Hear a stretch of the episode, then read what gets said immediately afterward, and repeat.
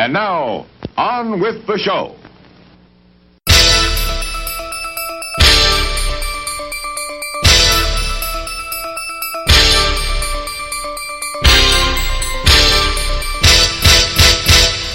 Hey everyone, welcome to We're watching here. We're watching here. This is Opinionated Movie Talk with Chris and Perry. My name is Chris Williams. With me, he is the eight and a half to my cannonball run, Perry Seibert. oh, that's that's a far too high a bar to have to clear. No, don't don't put that kind of pressure on me, please. I went easy on myself, so that that is a very veiled reference to the fact that on this week's episode we are going to be talking about what we would do if we were invited to participate in the sight and sound ballot basically we're going to be talking about what we think are some of the best movies ever made so uh no no daunting feat there uh, ni- nice light conversation um but perry how are you doing I am I am well, Chris. I am I am eager to have this conversation. The Sight and Sound poll is one of my uh, favorite things that happen once every decade. So I am I am eager to jump in with you about this. I'm excited. I'm intimidated. Uh, we'll get into the creation of our lists in just a bit, but I, I think this is going to be a, a fun episode. And we're actually going to beat Sight and Sound to publishing their list, so that's nice. I think the list comes out in like November, so uh, we we they can we can just say they're influenced by us. Um, Exactly. In the we are the Golden Globes to the uh, the Sight and Sounds Oscars. oh, Yes, don't right. put that evil on me. We don't pretend put that. we pretend that we have influence. I like it. Uh, well, what's nice then is if we were ever asked to go away, we would be asked to come back like the next year. And uh, exactly. Yeah. Exactly. in the meantime, Perry, what have you been watching? Uh, I had a very interesting experience at See How They Run. Oh, I've been The- curious about this. So See How They Run is a it is a meta whodunit starring Sam Rockwell and Saoirse Ronan. It- the it's it's uh, uh, loosely based on fact is not real. It's it's it's take it takes its jumping points from a real point in history. Not that anything in the story actually happened. Uh, there has been a murder involved with the make with the production of the Mousetrap, the uh, the venerable long running British Agatha Christie scripted Who Done It, which is still playing in the West End. Uh, it's been playing. It's the longest running play anywhere in the world. Oh, really? uh, and there is a murder that happens within on the the night of the hundredth performance of the play. Uh, that has to do with a, a, a a very obnoxious American film director who has come to town because he might be directing a film adaptation of The Mousetrap, uh, and w- w- it's a, it's a, it's then at that point it's an Agatha Christie whodunit. It is uh, it is a whodunit within a whodunit, and it's um I, everything about this movie I should like, Chris. I love the Mhm. I I love the Mousetrap. I love stuff set in the theater. I adore Saoirse Ronan, who doesn't. I adore Sam Rockwell, who doesn't. I adore Adrien Brody. Okay, I might adore him more than more than most people, but it's still a, I, everything about this I like, and there's nothing inherently wrong with it either, except that I, I sat there the whole time going, "It's just not taking off. it Oh. works. I understand what it's doing, and I don't dislike what it's doing, but." it it it it is this uncomfortable mix of being just oh so clever if if i may if i may steal a, a a tired phrase it's it's it's too clever by half uh, it's very knowing and very winky, and at the same time, it wants to sort of develop the Saoirse Ronan character, who is this constable who's working her first murder uh, underneath Sam Rockwell, who is this uh, drunken inspector.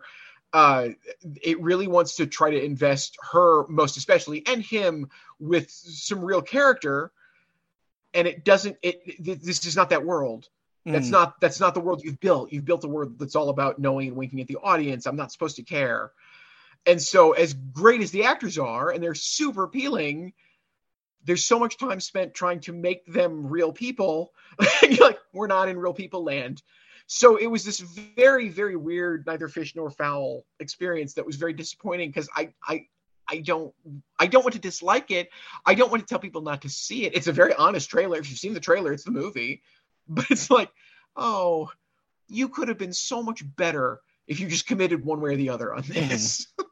and that mm. was it it, it bummed me out Yeah, I could see that, and I I like that cast too. I, Oh, I was it's- curious about the- this. There's nothing wrong with it, except that it's not good.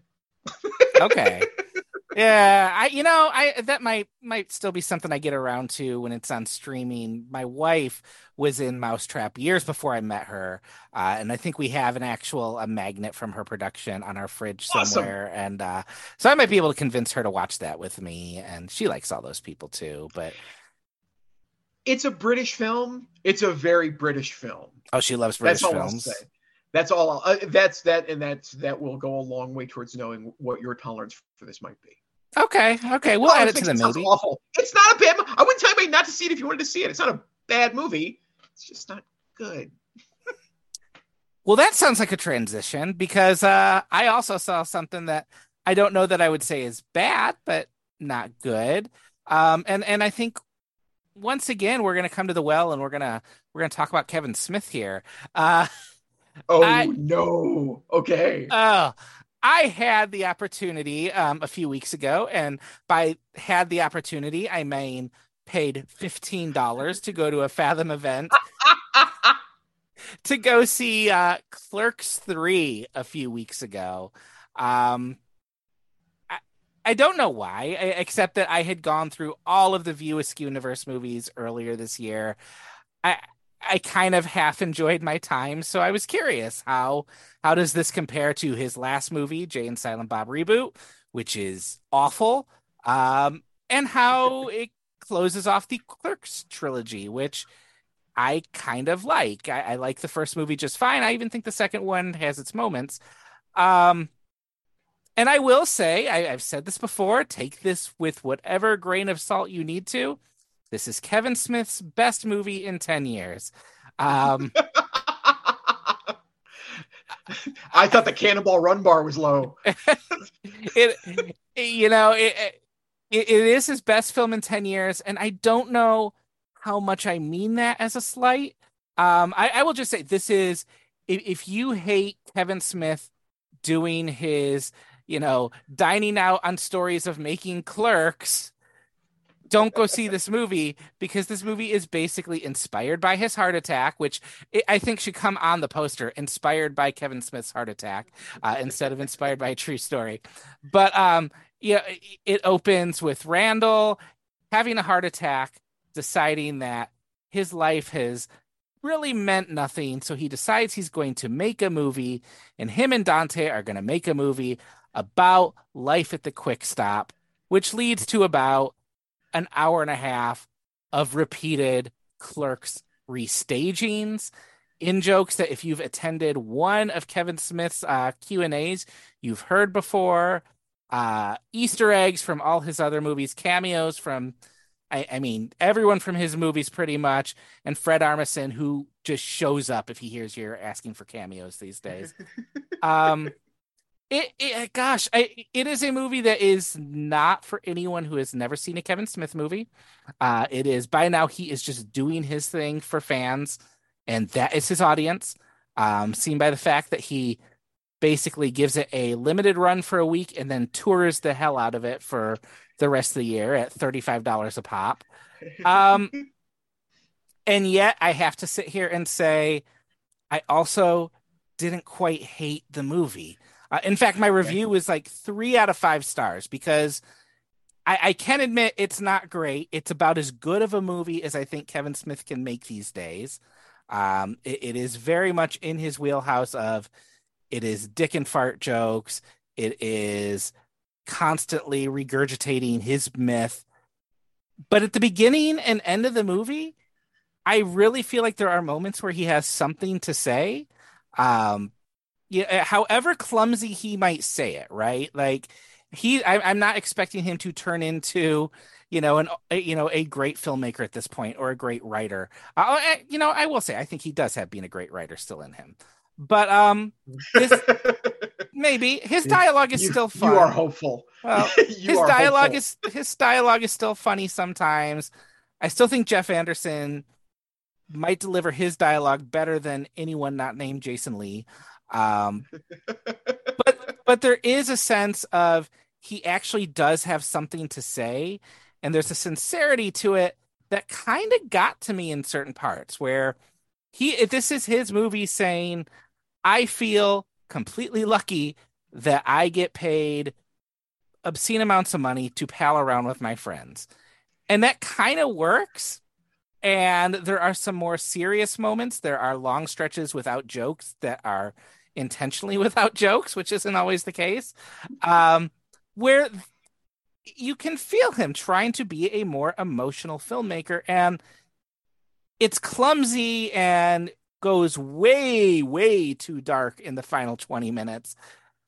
But it, it feels like the first alive thing he's made in a very long time. Like warts and all, it's coming from a genuine place.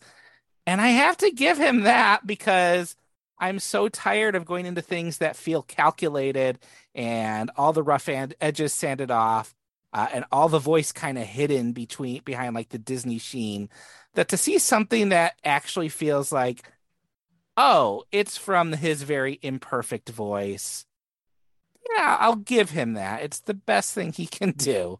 Um which is is faint praise but it, i play this game with me. Will you yeah, play yeah. this game with me real yeah, quick? Okay. Just I, I just don't think about it. Just mm-hmm. give me a straight up yes or no or about as good as okay? Mm-hmm. okay you ready? I'm ready. Clerks th- clerks 3 or red state? Better than. Clerks 3 or cop out? Better than. Clerks 3 or Zack and Miri make a porno? About the same?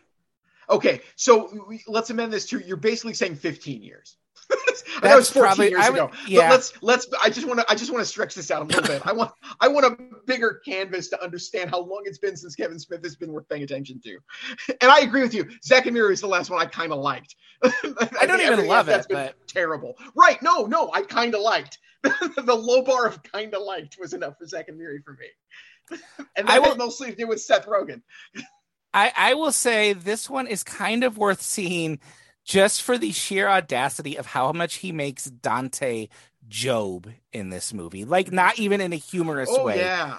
Just just the the shit this character like oh, yeah. not just a little indignant have you seen this yet you probably haven't seen this no no but that's that's totally that's what dante is absolutely i mean that's that's true for the first two movies so i have okay. no doubt that now that he's experienced actual real life loss and pain, yes, I can see him veering way into this. Oh yes, yes, it's it, it gets dark in the last twenty minutes, and yet he still finds way to undercut it with bad jokes. Um, it, it's God, I, I am really regretting the three out of five stars I might have given it, but uh, it, at the same time, you know, it is one of those things where I've been waiting so long for Kevin Smith to have something to say that if he says it imperfectly, okay. Like I I stumbled across and I you know, it was recommended for me. That's why I stumbled across it. I mm-hmm. didn't go seeking it out.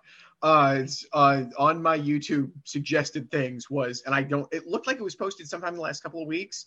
It was from I assume some fairly recent Kevin Smith public appearance where he talked about revisiting Magnolia. You know, after after spending all of the late night, uh, all of making his career, making his identity hating it, attacking that movie, yeah. and him finally uh, sitting down to watch it and bawling like a child. and saying that he was so wrong so many years ago and that it came from a place of such jealousy and immaturity. And I'm like, well, if only his filmmaking was this self aware and willing change, I'd pay attention again. Yeah, um, I will say if, if you want if you want a hint of how subtle this movie is, uh, the opening montage is set in its entirety to My Chemical Romance's "The Black Parade," uh.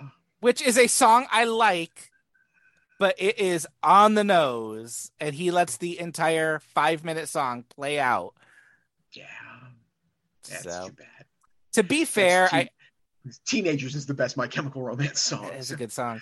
Uh, I, I was talking to I think our buddy Nate Adams on Twitter, and he was he was bringing this up, and I'm like, well, I don't mind because I like the song, but uh, I kind of want every movie to open with that song now. Like, I think since since Joker Two is a musical, it should open with when I was a young Joker. My father took me to Gotham City to see a fighting bat. I and I think that if he hasn't heard it yet, Todd Phillips will be rewriting and reshooting the first five minutes of the movie based on that suggestion. I- and I think he could make it work. I'll be honest. I, I trust Todd Phillips to pull that off. You know what? This is a digression, but um, so oh of- yes, one just of- just like Kevin Smith's last fifteen years. Yes. so one of my favorite episodes we ever did was uh, the Joker review we did, where oh yeah. you were charitable and I called it trash, and I, I I- still can't find anything I liked about that movie, and yet I am so morbidly curious about what Joker Two is, like, like to the point where I feel like I have a genuine interest in wanting to see it because it just sounds like something like cooked up in a coke dream, um, and I am eager for it, not because I thought the first one was genuinely interesting and and worthwhile, but because I, I the last time that Todd got near uh, part two was The Hangover Part Two, which was the in, most incredible trying to make an audience leave the theater experience I've ever watched anybody. I was trying to shed Yep. an audience. What can I put you through and you'll stay around? And I'm like, all right, let's do this to this audience. I want to see. I want to see what you're going to try. I might really love this movie. I think my review of Hangover Part Two commented that uh, the cinematography made me feel like I had dengue fever the entire movie. Yeah. Yeah, Just- it's a, it is one of the most purposefully ugly movies you'll ever sit through. It, yeah, it, yeah. Another great transition point, by the way. True. Uh, Doing a 180. so, so we're gonna talk. We're gonna we're gonna veer from talking about mediocre movies and outright awful movies, um, and we are gonna talk about some of the best movies ever made, in our opinion. Um, Harry, do you want to explain a little bit about what the uh, Sight and Sound list is? Oh, it's my pleasure. All right, the I knew it. Venerable Sight and Sound magazine, Britain's England's finest film magazine for years, decades, decades. Uh, first undertook this endeavor in 1952, where they polled a bunch of directors and critics around the world and asked them to name their 10 the 10 best movies ever made. And all they did was they added up all the lists that each film appeared on in order to present a list of the greatest films ever made. In 1952, the battleship Potemkin was the number one film. Uh, uh, and then they repeated it every 10 years. Every year that ends in a two, this happens. So in 62, 72, 82, 92, and 02, Citizen Kane was the number one film. And I, I don't remember when, I think it was in, I think maybe starting in 02, I can't remember if it was 02 or 12. Uh, they started splitting the directors and critics into two different lists and a combined one as well. But you could see how they would differentiate, and that's very interesting to me. It, um, and then, of course, in 2012, they were uh, wonderful enough to put every single ballot online, and it's still searchable. And boy, if you're a film nerd, you can lose hours on going through those. It is it is a pleasure to see what Quentin Tarantino voted for in 2012. uh, I mean that. I, I'm not being sarcastic at all. Uh, and so I've been waiting and waiting and waiting and waiting for this year, 2022. Uh, last last time around, uh, Vertigo took over the top spot. Personally, something I think is utterly ridiculous. Since not only do I not think it's the greatest film ever made, I don't think it's the best film Hitchcock made. I don't think it's one of the three best films Hitchcock made. but that's me. Uh, and so we're all waiting to see if uh, if if if we go back if it's a regressive moment for everybody and Citizen Kane reclaims the top spot, if Vertigo holds on, or if something else comes up. Yeah, it'll be interesting when um, Anchorman: The Legend of Ron Burgundy tops the list. um, so, so what we decided to do is we both came up with a, a list of ten, and I have to say, this was the hardest list I have ever put together for this show. Um, I was changing it as of this morning. Um, it is a, it is a much different beast than being asked your 10 favorite movies, right? Absolutely. Absolutely. Um, you ask my 10 favorite movies, I can probably give you 20 that are sitting on in a list on Letterboxd right now that I update throughout the year. Um, because that's how much it changes. But uh best films, that's that's intimidating. Uh, we're making a stand on our on our podcast that we can't back away from, I guess. But um it, it, it's hard because uh, I'll, I'll just well why don't you talk a little bit first like because i i saw your list a few weeks ago And you said you just kind of pulled that out of your head really quickly, but how did you come to your top 10? Well, I what I love about this exercise is that, and, and again, I, I, know I've said this before, and I want to say it again. List making is a ridiculous game mm-hmm. that critics play, and guess what? I like to play games, so mm-hmm. I'm good. I'm good making this list, at, with the caveat that that's what it is. Lists are nothing but a snapshot, but I like doing this like once every ten years. That feels right things you know live in different ways with you over the course of a decade um, and i've done this list every year uh, every 10 years starting from 1992 i was in college in 1992 was, i decided to do it that year and um, you know I didn't i didn't you know i always kind of i always have about six that i know are going to be there since the last time i did this list uh, two films have been added two films have been dropped and i feel that that's about that's, that sounds about right um, yeah. And there are other weird anomalies on my list that I'll talk about after we after we reveal them.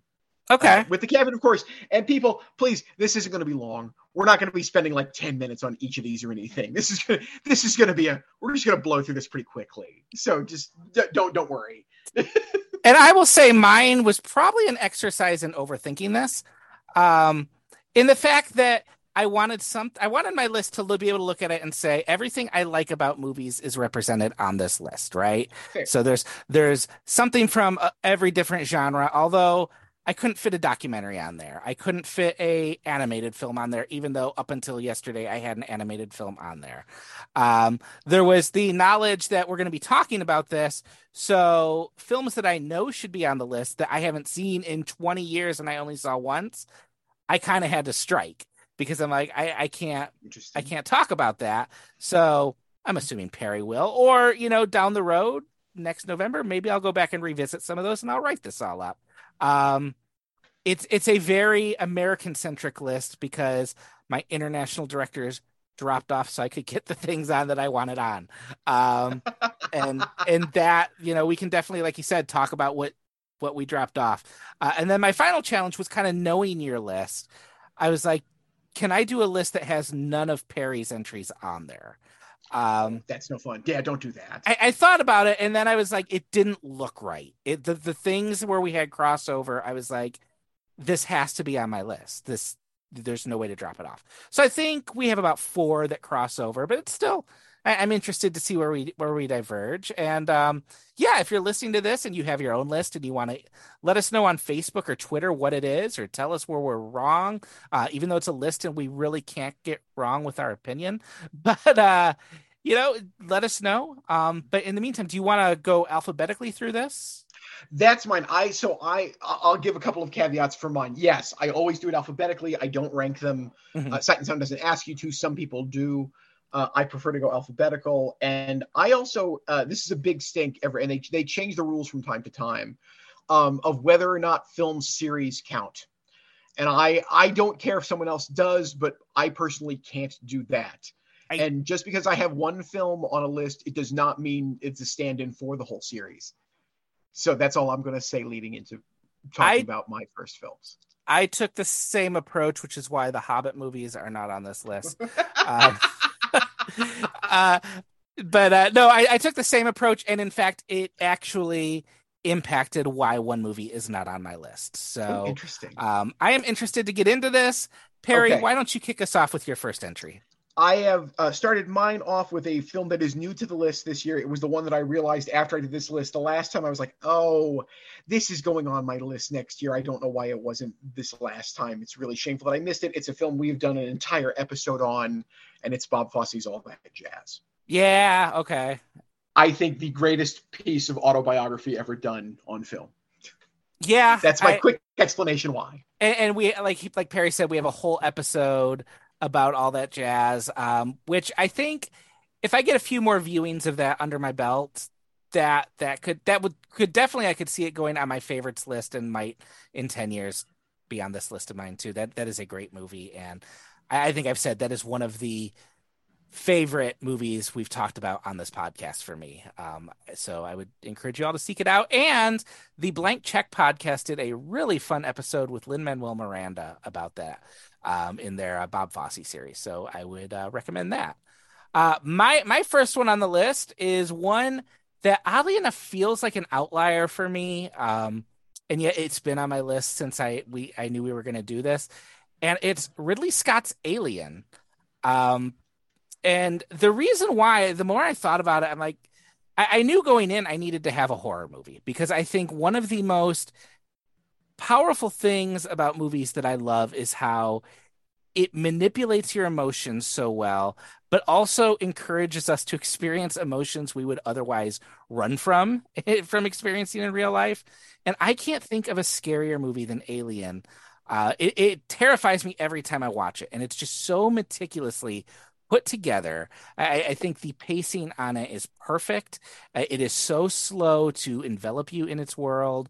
I love the fact that the monster changes from scene to scene. You don't know what it's going to look like every time. And I think it's just meticulously put together, terrifying, but it's terrifying in two ways. It's not just the visceral terror of being trapped on this spaceship with this monster. It is the subtextual terror. It's all the sexual undercurrents. It's being you know coming to realize you are expendable before a faceless corporation that in the end you might be the only one left and you have to face your fear um I, it, it is a movie i've seen dozens of times i think it is perfect i think it is wonderfully put together um the argument comes up all the time what is better alien or aliens and i think that's a stupid debate um, because I, I, I, think aliens is a lot of fun um, i enjoy it but i think alien is perfect it is a movie that I'm more impressed by every time I see it. What is up for you next? Uh, next for me is the only film from this century. Oh, interesting. And that's uh, Richard Linklater's Before Sunset. Okay. Which, again, is not a stand in for the trilogy, although the trilogy is superb. And um, it's because it is the it is the only maybe the only film I can think of on this list in which I think it is Linklater's masterpiece because it is the it is a film that in real time every single shot matters and whether it is moving or not matters and it matters how it's moving. It matters if they're walking and the camera's following along. It matters if they are sitting still and the camera is sitting still. It matters if they are moving but they are not propelling themselves. All of that thematically matters to not only the conversations they're having, but the relationship that they are having. I find the film just so rich and so cinematic uh, at, for a series that is often thought of as a talk. Mm-hmm. I, I think it is undervalued how well that that film particularly is directed. Uh, it's a gargantuan achievement. It's one of my two favorite films of this century. My other one might be on this list in 10 more years, but for right now, that's that's going to represent all of uh, the 21st century is Richard Linklater's Before Sunset. That's interesting because Before Sunset would have been on my list, but is the one I was talking about. We're taking it out of the series. Kind of, I, I feel that movie gains so much power from understanding the first movie. I, I feel like it grows in power when you've seen the third movie. Um, I, I, I don't have any disagreement with you putting that on the list. It was on my list at first, and then the more I thought about it, um, and I realized how I loved how it played with time and how the whole series takes this whole idea of people growing in time. That I realized, oh no, my next film on the list, I might like Before Sunset more, but I think Boyhood is the one I would put on this list. Uh, so my my second one is Boyhood, um, and the reason why oh, is excellent. It, it, it does that. It it to me it takes that whole trilogy, the power of that trilogy, watching people age over the years, and then condenses it into a three hour movie. Um, which is something only cinema can do, where you can watch time be smushed together like that right before your eyes.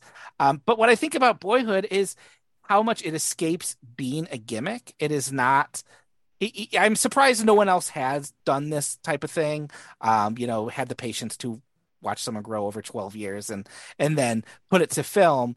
Um, but if they did it, they would do the expected version of this, right? It would. We've talked about this before. It would be all the big moments, and that's not what Boyhood is. It is Mhm. the moments in between those moments, and how not not just Mason. It's his whole family. You are watching their story, and every one of those characters has an arc, has growth.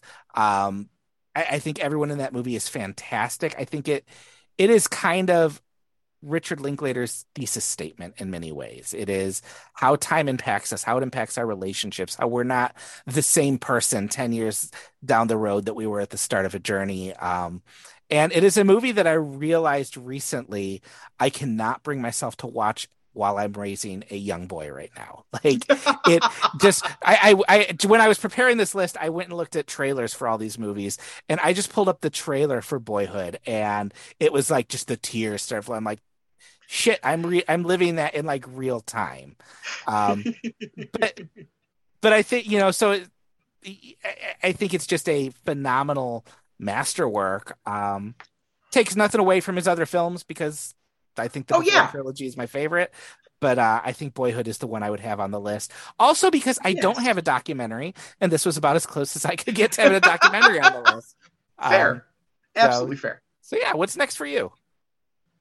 Uh, my only film from the decade I fell in love with movies, the 1980s, Oh, interesting. and that is Spike Lee's Do the Right Thing, which is I still think the greatest film ever made about race in America, uh, and is a film that again, I, I, if there's if there's a consistency of of all of my 10 films, I think they're the 10 films that they're 10 films that, for the most part, either understand film history and use it to their advantage or make movies make make filmmaking do things that we don't often see or expect and then do something with that. They're not doing it just to make it do something different. There's a reason they're doing it this way. Mhm.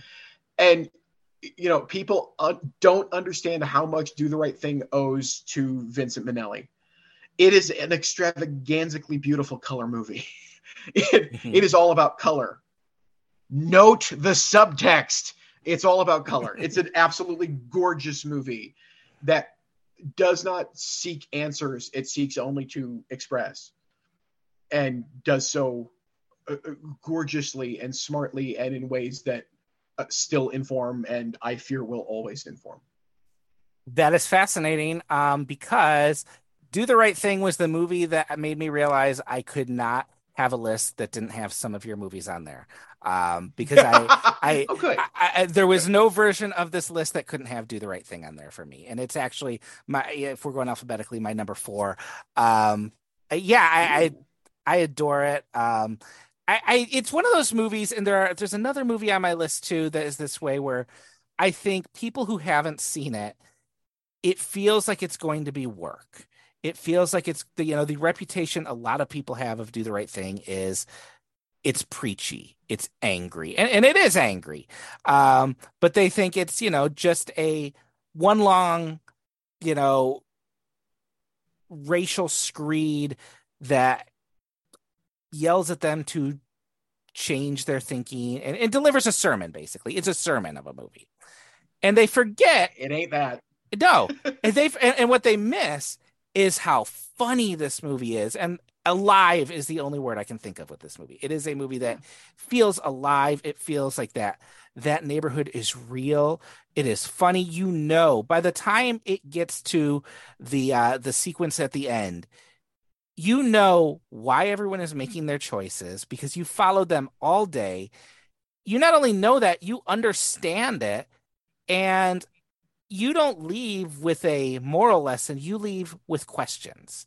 And it is a movie that you leave debating and arguing about and mulling over. And this is a movie I've, I've I haven't seen this a ton. I've seen it three or four times, but um, every time I walk away and I just like I feel like I'm vibrating after I watch it because it is so alive, so funny, and yet by the end of it, you are just thinking of a million different questions and I, I love Do the Right Thing. excellent excellent i'm happy it's there What do you got? I want to know. I no, I want to know what becomes between two and four for you. I'm trying to guess a C, so I'm guessing it's not Cannonball Run because you wouldn't spoil that early. Uh, No, it And is to Cannonball Run too. I'm going, oh, smart. Tell me more. no, eh, okay. I will say my number three movie is the movie that I have tried to avoid putting on this list because it is the cliche answer. Oh. And I can't do it because it's great. It's Citizen Kane.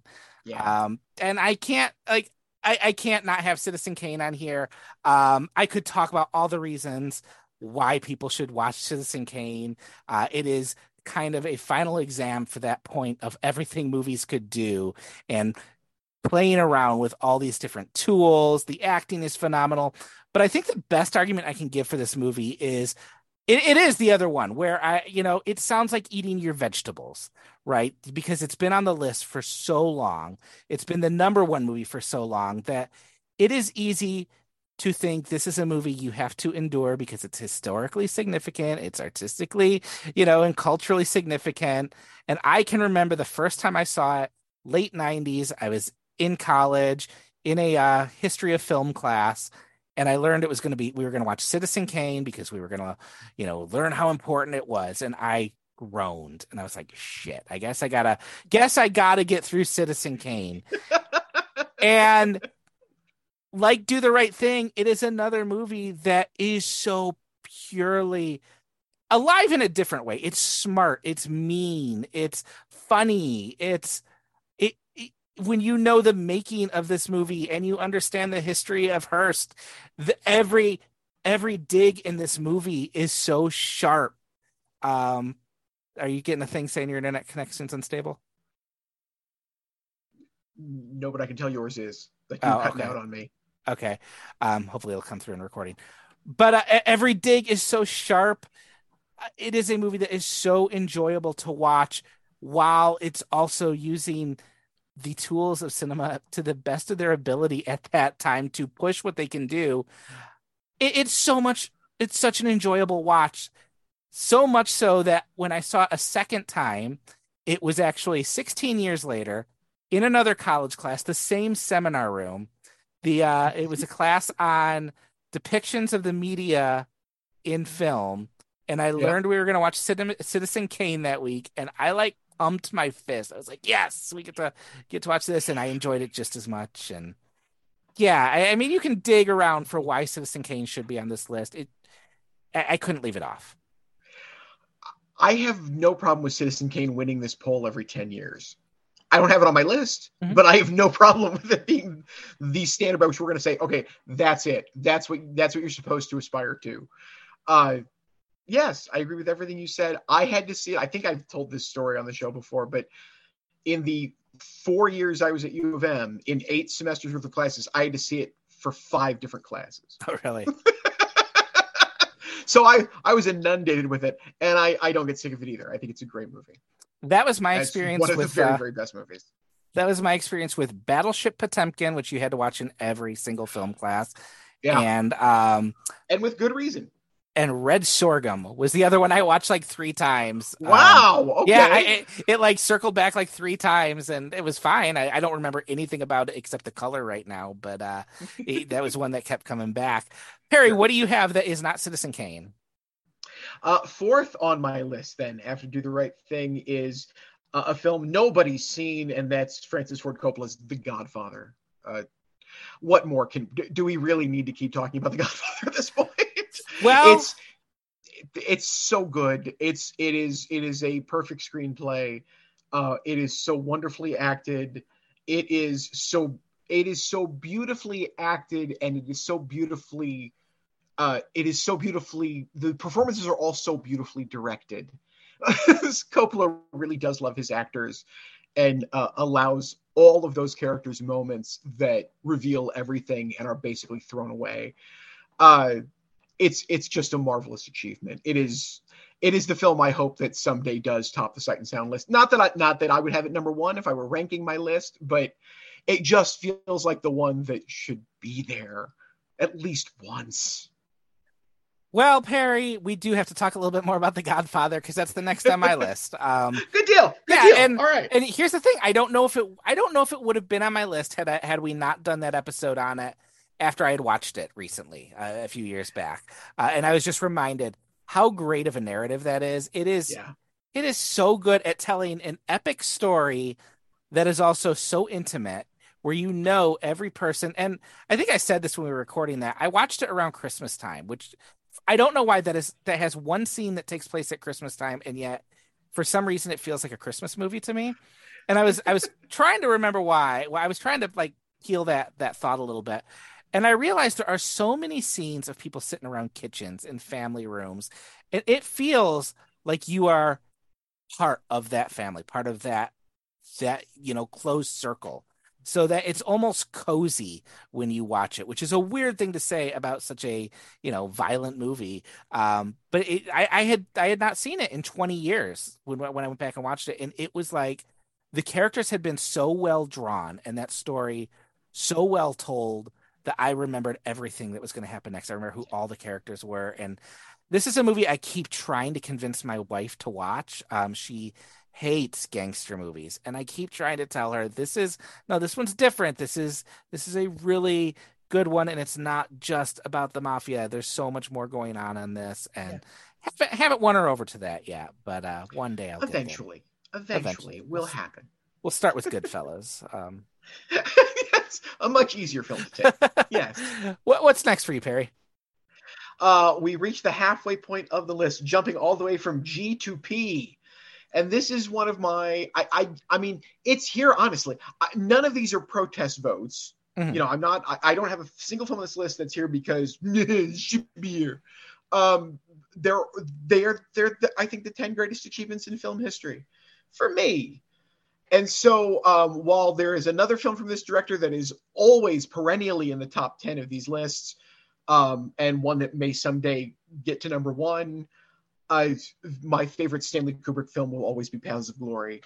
Uh, I think the greatest war film ever made.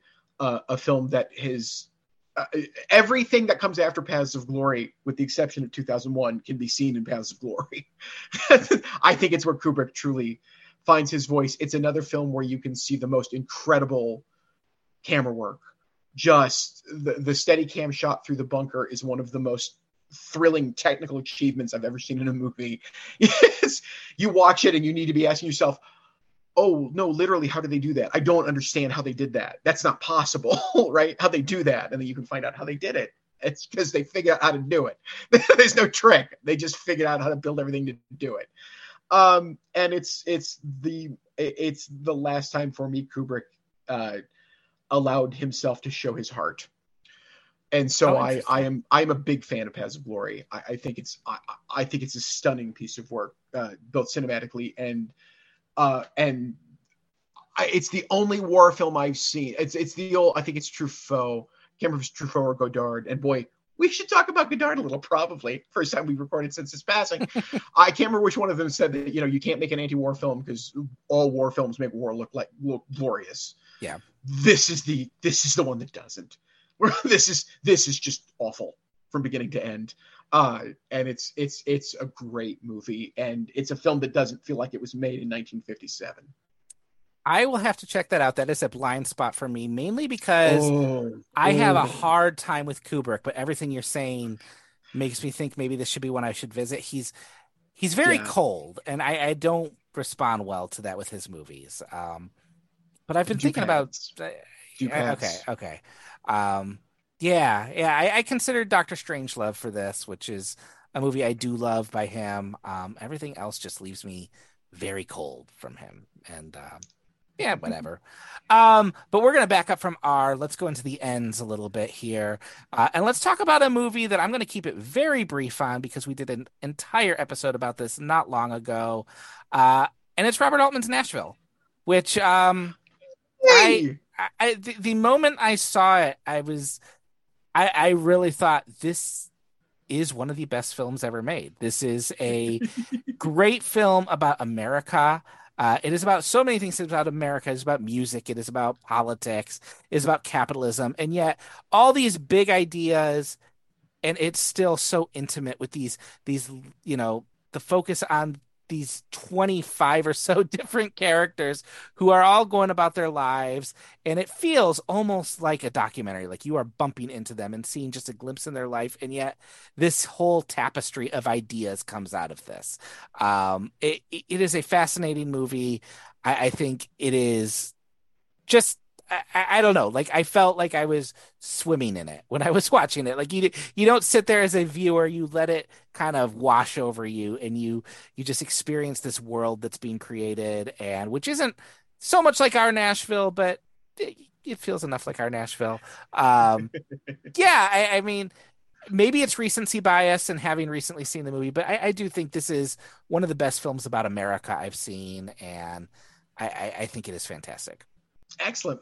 I thought you were going to go with a different end film, and it might be next. So I'm not going to. I won't say what I was expecting when you um, said you had an. You had an. You can because I don't have another end film on this list. Oh, all right. I was expecting you to say Network. I was very happy and surprised when it was Nashville. Not that oh. I have a problem with Network, but you know what's funny. a network was in consideration as was dog day afternoon and then i started wondering am i putting stuff on here because i've seen them so recently um, but network network was in contention. I do like network. I actually like Dog Day Afternoon better though. I think after having seen it, I I have no problem with that. um, yeah, yeah, but Nashville was where I ended up. Uh, this Altman series that we're going to get back to in our next episode. This has been by far my favorite thing we've done on this podcast because it's been cool. all discovery for me, and uh, I, I, love that. I, and it's not my favorite Altman. I think uh, Long Goodbye might be my favorite uh, so far, but um, I, I do think it's the best so far that we've seen. All right. What's next for you, Perry? Uh, mine is, uh, I mean, you could call it a protest vote, I guess, because I find it ridiculous that Vertigo's at the top of the list when it's obvious that the best Hitchcock film is Rear Window. So mm-hmm. Rear Window is on my list uh, for uh, for all the reasons I think we've talked about Rear Window many times on this show. I love. Uh, I, I, I love the simple sentence that it's the most perverted film in the history of Hollywood because it's all about how Jimmy Stewart doesn't want to marry Grace Kelly until he can watch her from across the room. it's, it's, the best, it's the most sicko fetishistic voyeuristic film that Hitchcock made. And he does it with the greatest class and style ever. Uh, it's it's it's it's a fantastic piece of work. I recently revisited it. Uh, it is a it is the Hitchcock film that I think requires. Uh, I I think it is the most timeless. I think it's the most timeless Hitchcock film. I think Rear Window will play that well 50 years from now, and it's it's an absolutely wonderful example of everything that he did well. I will say Rear Window is the one movie I took off my list because I knew it was on your list and I needed more room. Um, and also because it's been a minute since I've seen Rear Window. But a, a few years back, and not even a minute. Like it's it's been within the last ten years. But um, a few years back, I bought the Alfred Hitchcock box set with like five or mm-hmm. six of his his films, and I hadn't seen any of them, and and I watched all of them. And I will definitely say, I think Rear Window is the one that I enjoyed and thought was better than Vertigo. I like Vertigo a lot. Um, but Rear Window is just a movie that works from the start and it's so immersive. Um, the, you you are living in that apartment, and the way just the sound work is what I remember. How it, it uh-huh. feels like someone is right you you can tell it feels like they are right across the way even though you're watching it on your screen but uh it, it just immerses you in that that apartment and yeah it, it's good um I, I think i was also I was also primed to like it because of all the uh, sitcoms I saw growing up that uh, for some reason found a way to rip off Rear Window. Um, there yeah. was a, an Alf episode that did it. Uh, so well, per- it's perfect. It's you're you're stuck in a room. Mm-hmm. Basically, you don't leave that apartment. I yeah. don't think you leave the apartment for the entire movie, which is yeah. fantastic. And it doesn't feel claustrophobic, not any more than it's supposed to. Uh, it's it's great. It's yeah, so Rear Window's great. Um, it's it's my number eleven, I I think. But uh, uh, but I'm staying in the R's for my next one, which is is one of two movies that are going to surprise no one who's listened to this podcast long enough. Um, so my first thought was I knew I knew I needed a Steven Spielberg on this list. Um, I love Steven Spielberg, and I think he has made some of the greatest movies of all time. And I really do think escapism gets a bad rap. Um, you know, the movies are escapes. They they do create you know magical worlds we can escape to. And I just didn't know what to put on. And in fact, two weeks ago, I took my son to see Jaws in 3D, which Mm-hmm. kind of I, I, I left that thinking okay jaws is on my list jaws is jaws is a great movie i love jaws um and for a movie that i didn't think needed 3d that movie works really well in 3d like really fantastic 3d on that. But um at the end of the day i had to go with raiders of the lost ark um which i think is a perfect movie. It is a perfect bit of entertainment.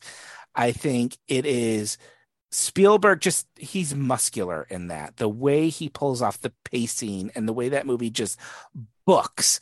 Um, it is the movie that when I think of what I like from the movies, what we go to experience at the movies, Raiders of the Lost Ark to me is just that's the picture that comes in my head. It is, you know, cliffhangers and adventure and action. Um, and I, I, toyed with should this be on the list or should Star Wars be on the list? And no, I like Raiders of the Lost Ark better than Star Wars. Raiders of the Lost Ark is a better film. It is, uh, you know, it, it is Harrison Ford at his most iconic. It is just stunt sequences that still like make my jaw drop. Uh, I love Raiders of the Lost Ark. It is my favorite movie, but I also think it is I think it is perfectly made. And um, I, I, tried really well. We'll talk about the movie I almost had on this list that putting Raiders of the Lost Ark made me feel a little bit better about dropping it off. But um, you know, if you think of the the fact that movies are sight and you know their their motion and sound. Raiders of the Lost Ark kind of distills that to its essence. It is all about movement. It is all about loud noises. It is all about creating the unimaginable right before your eyes. And I love Raiders of the Lost Ark. Um, Excellent choice. What Excellent. is next for you? Uh, I have up next the oldest film on my list. Hmm. Uh, and uh, and the only French film on my list. Ooh. This is Jean Renoir's 1939, The Rules of the Game. Okay. Which is uh, so, and if I were making this list, trying to actually rank these films, this would be tied for the top spot. Okay. this, this is one of my two favorite films. Uh, Scorsese and Renoir are uh, two sides of the same coin. Scorsese's genius is no director ever so rigidly planned and controlled the frame and the movement of the camera while letting the actors seemingly do whatever they wanted. The the people in the frame are free to do go wherever they want. It's not they're never posed in a Scorsese film. Uh, and what what Renoir did in the 30s throughout France was the opposite. He took the most theatrical actors possible and put them in the real world, not sets. He shot like on the streets of Paris in like 1933. You know, this mm-hmm. this wasn't easy.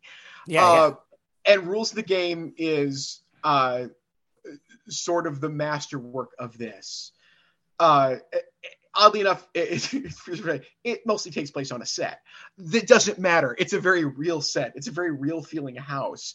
Uh, and he plays with uh, he plays with depth of field just as Welles would do a few years later with Citizen Kane, where there's stuff going on in the background of rules of the game that if you're paying attention is actually advancing the story.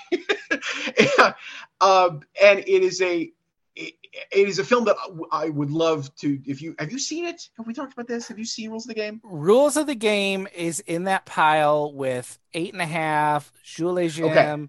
uh, movies that I saw too long ago for me to feel confident putting them on the list. Okay, Rules of the Game for me is uh, the story of Rules of the Game is stunning in and of itself. The, the story about the making of the movie and how the film came to be in its current form is amazing. But I will leave it to say that you know it was a film that it was the last film that Renoir made during this period in France. Uh, it gets released uh, d- less than a year before the Nazis invade France. It is all about the end of the French aristocracy to that point, and they don't realize it. It's a bunch of blithering rich idiots mm-hmm. who are not paying attention to what's really important in the world.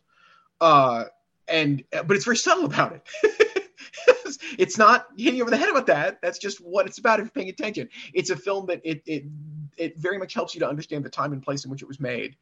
And I think it says all the world that it was banned in France before the Nazis invaded and the Nazis banned it too. It was it was a film that upset everybody. Uh, uh, it's it's a really spectacular movie that is is worth doing the research on to understand why it's great.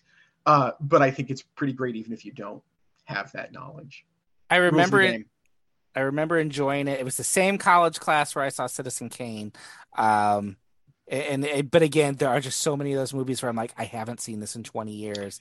I don't know that I can pull off a conversation on it.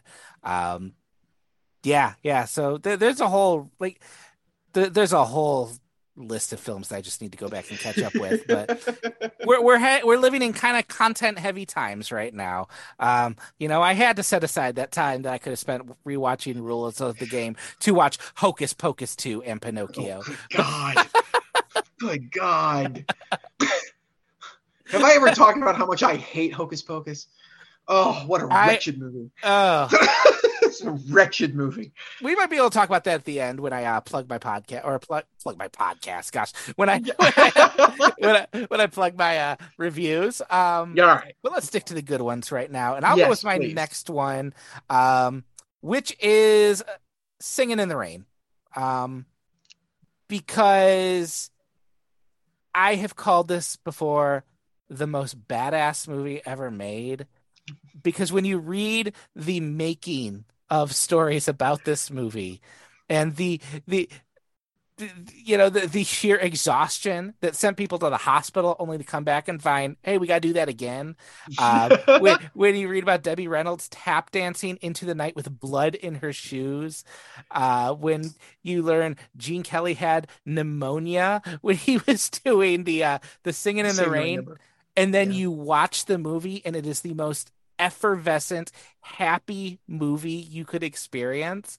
That to me is that that's cliche to say it, but that is movie magic when you can hide all the hard work and misery of putting something together and make it look as effortless as that movie is. It is funny. It is light. The music is great. The dancing is great. We don't have enough dancing movies. Um, this is a movie I continue to try and sell my kids on and say, we're going to watch Singing in the Rain, only to be told by my wife they'll think it's boring. For them to see, oh, it's an old movie. It's boring. And one day I am going to turn it on and they are going to realize they're wrong. Um, because this is, this is just, it, it is joy on a screen and it takes so much work to pull that off that I don't know how you could say it's not one of the greatest movies ever made to to have that result. Uh so I remember uh, so Dreamgirls. Remember Dreamgirls? Mm-hmm. Dreamgirls ends the closing credits of Dreamgirls is done over a montage of like them rehearsing and practicing all of the numbers and uh, it, it, basically was all about showing you how hard they worked to make that movie. Mm-hmm.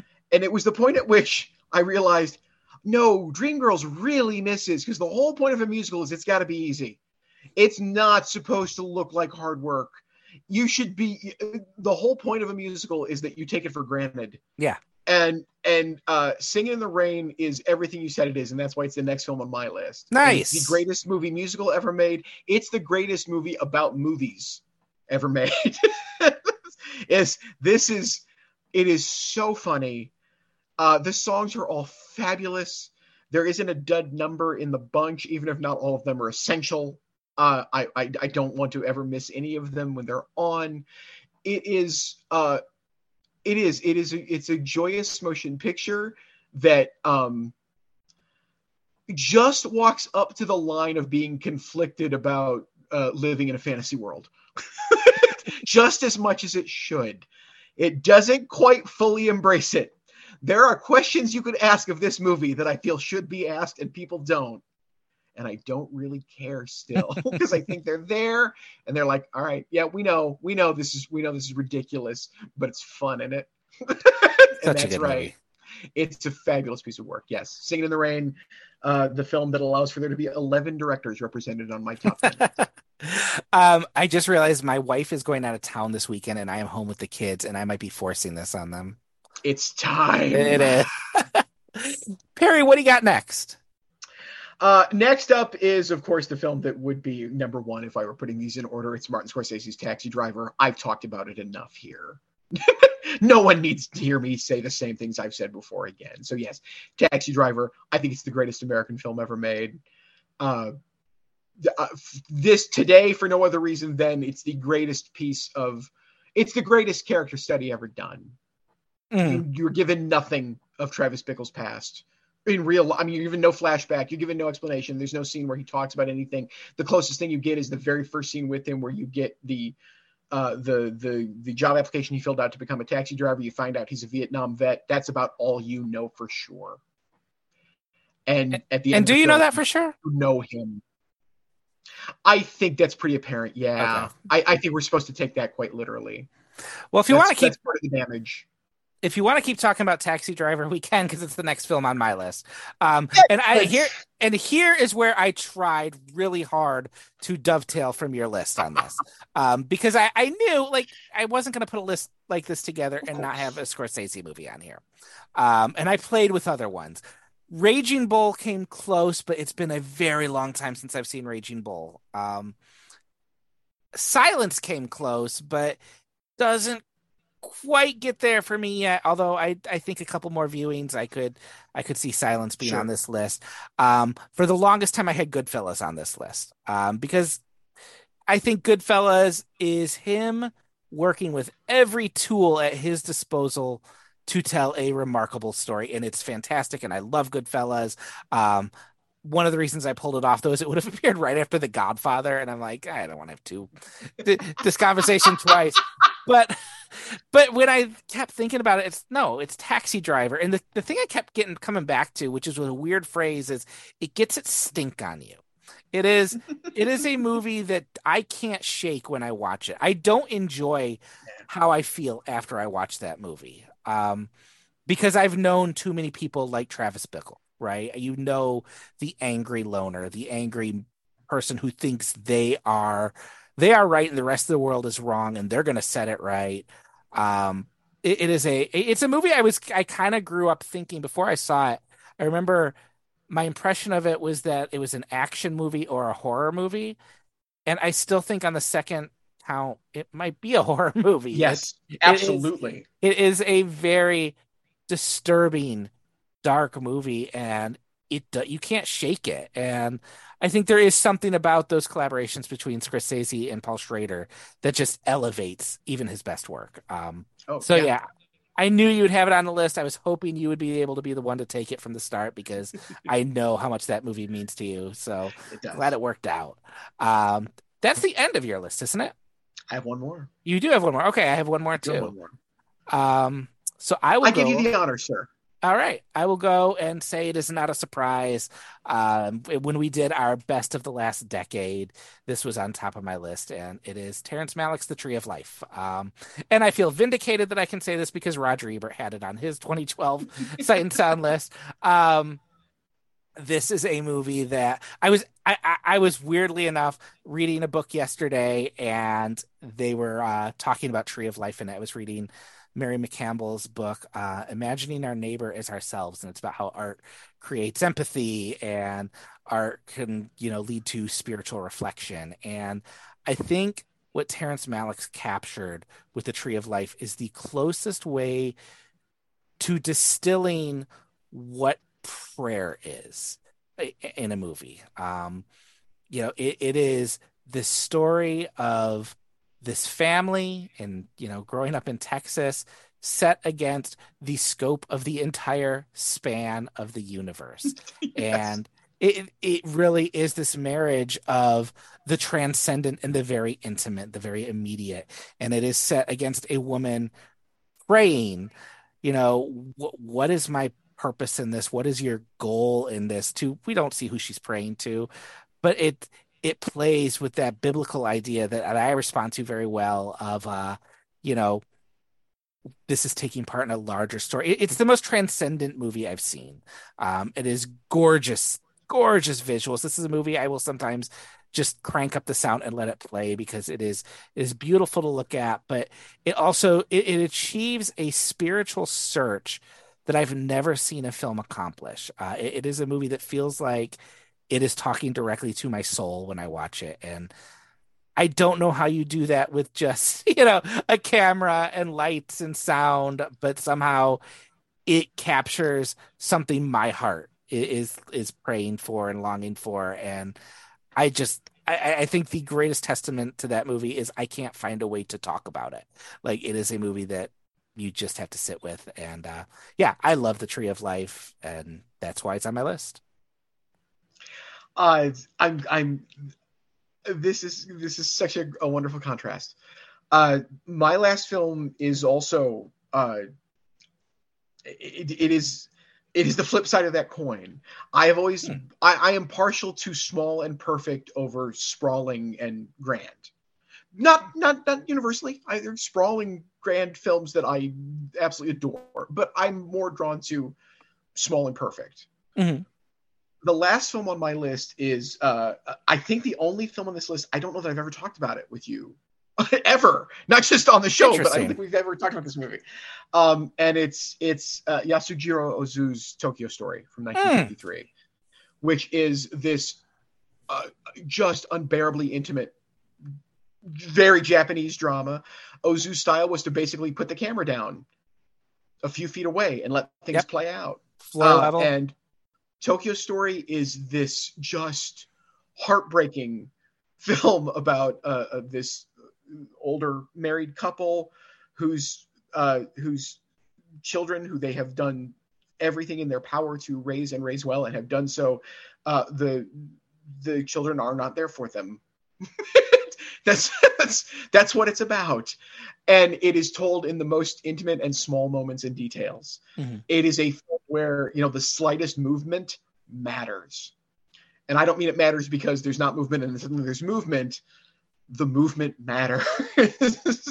It is the kind of film where you know uh, the simple act of of of and i'm i'm i'm not giving you something to look out for in the film. I'm saying something as simple as pouring a cup of tea matters tremendously.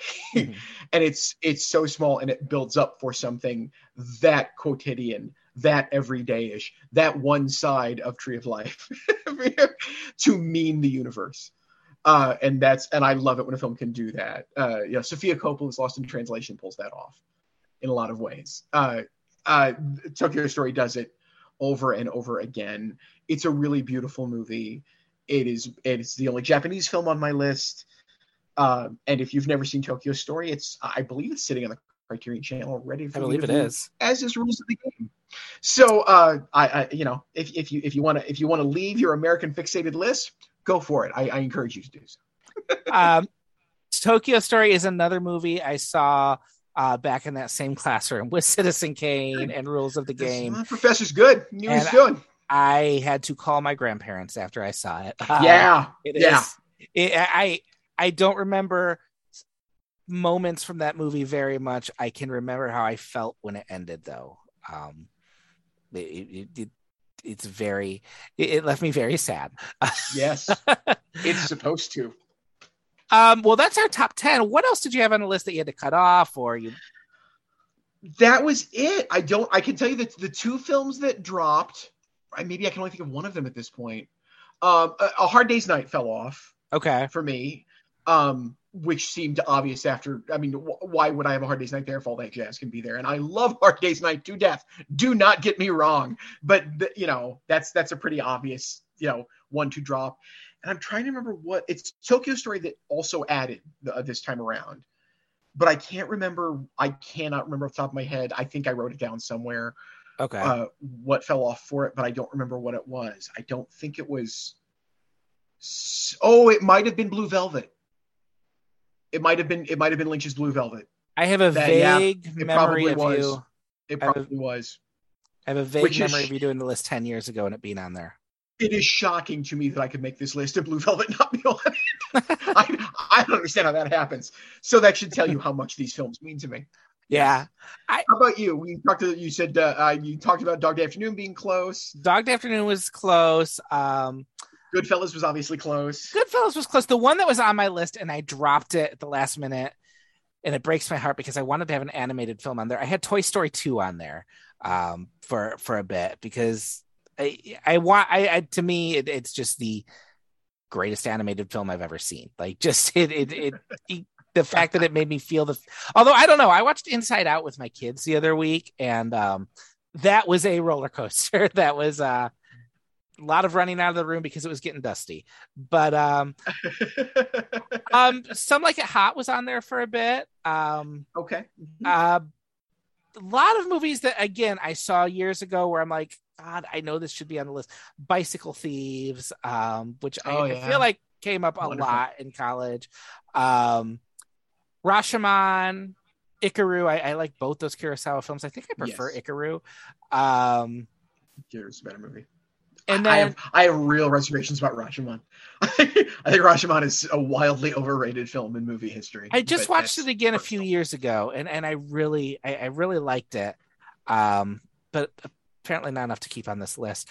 Um, and then I wanted to I wanted to get a documentary, and I had the act of killing on there for a bit. I had Thin Blue Line on there uh, for a bit. Um, and There Will Be Blood was on there until I realized I had Citizen Kane, and it was kind of doing double duty.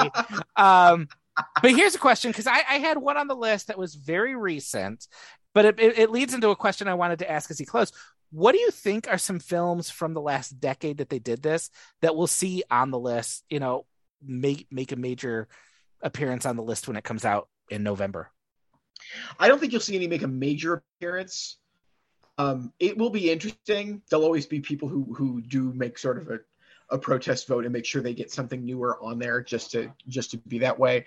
Um, so the 2000s open up. So I think there's a very real possibility you may see. Uh, I'm willing to bet before sunset gets some votes.